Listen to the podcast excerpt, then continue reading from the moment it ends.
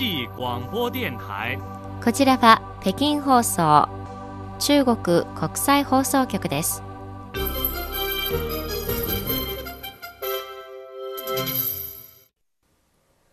ニュースをお伝えします。まず主な項目です。習近平国家主席は中国を公式訪問中のフィリピン大統領と会談しました。彭麗媛夫人はフィリピン大統領夫人と国家博物館を見学しました。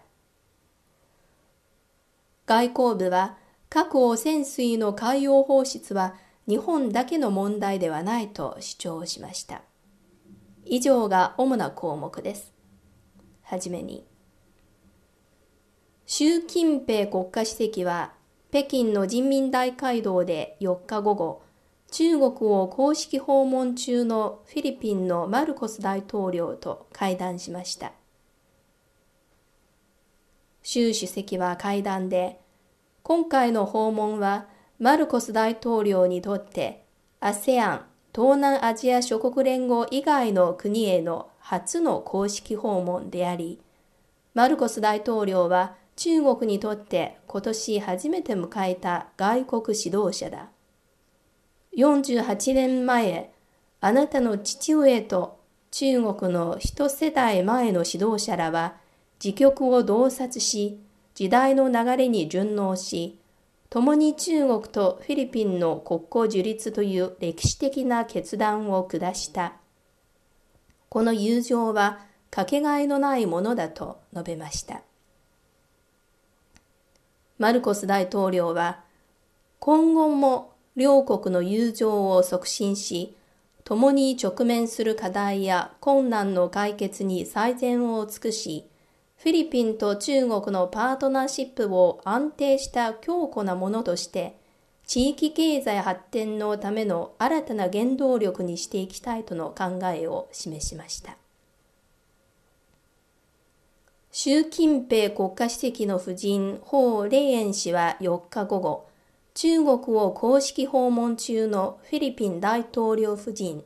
リサ・アラネタ氏と共に中国国家博物館を訪れ、中国国家博物館と故宮博物院の共同主催による平和と相互連結による共存をテーマとする文化財展示会を見学しました。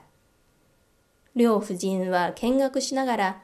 両国交流の歴史を振り返り、両国の友好関係に対する思いを示しました。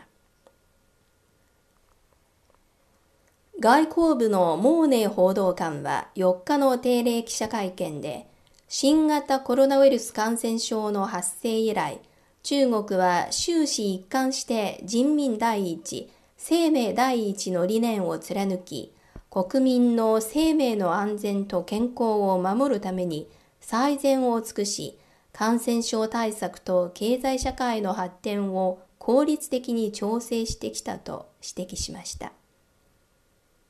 毛報道官はさらに、複数の国の衛生保健専門家は、中国に対して特別な入国規制を課す必要はないとの見方を示していると説明した上で、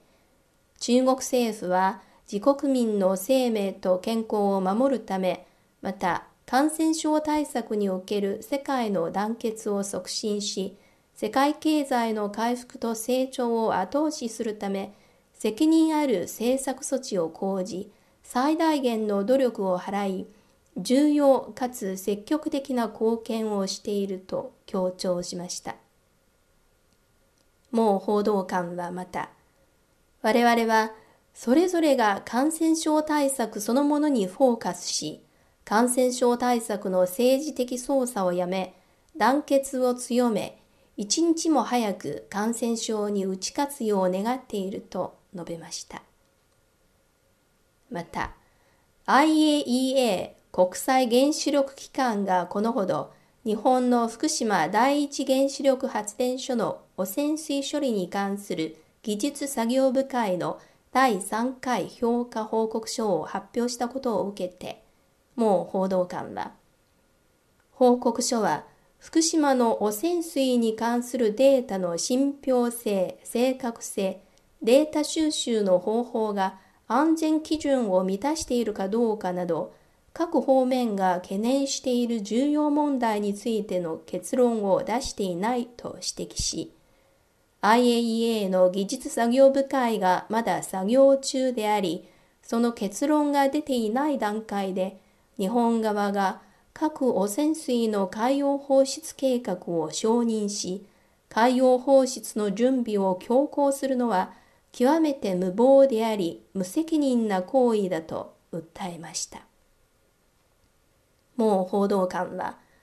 核汚染水の海洋放出は決して日本だけの問題ではない。日本は周辺諸国や太平洋の島国などの利害関係者および関連の国際機関と十分な協議を行うよう呼びかけました。こちらは中国国際放送局の日本語放送です。ただいま北京からニュースをお伝えしています。次に。中国で1月5日は二十四節気の小寒にあたります。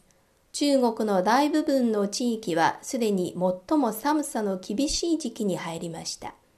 中国天気網によりますと、北方は凍てつく寒さで、南方は霜と雪が混じっているところです。気象データによりますと、小寒は二十四節気の中で、全国平均気温が氷点下 5.1 度と最も低い節気です。この時期、淮河以北は基本的に気温が氷点下となります。特に内蒙古自治区の中東部、黒竜江省、吉林省および新疆ウイグル自治区天山から北の地区の平均気温は氷点下15度以下です。また、南方の気温も明らかに下がり、秦嶺・淮河線の平均気温は0度前後で、江南・華南北部地区は1年の中で比較的乾燥して寒い時期にあるとのことです。春節が近づくにつれて、中国各地ではショッピングのニーズが高まっています。店側は年越し商戦を生かして消費市場の回復を推し進めようと様々な企画を実施しています。山東省済南市の貿易会社は、今回の年越し商戦に総額およそ220億元の商品を投入する計画です。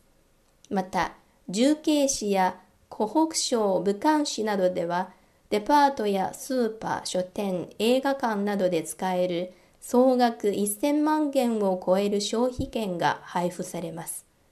浙江省杭州市では複数のショッピングセンターが営業時間を延長し、年末セールを実施しています。おしまいのニュースです。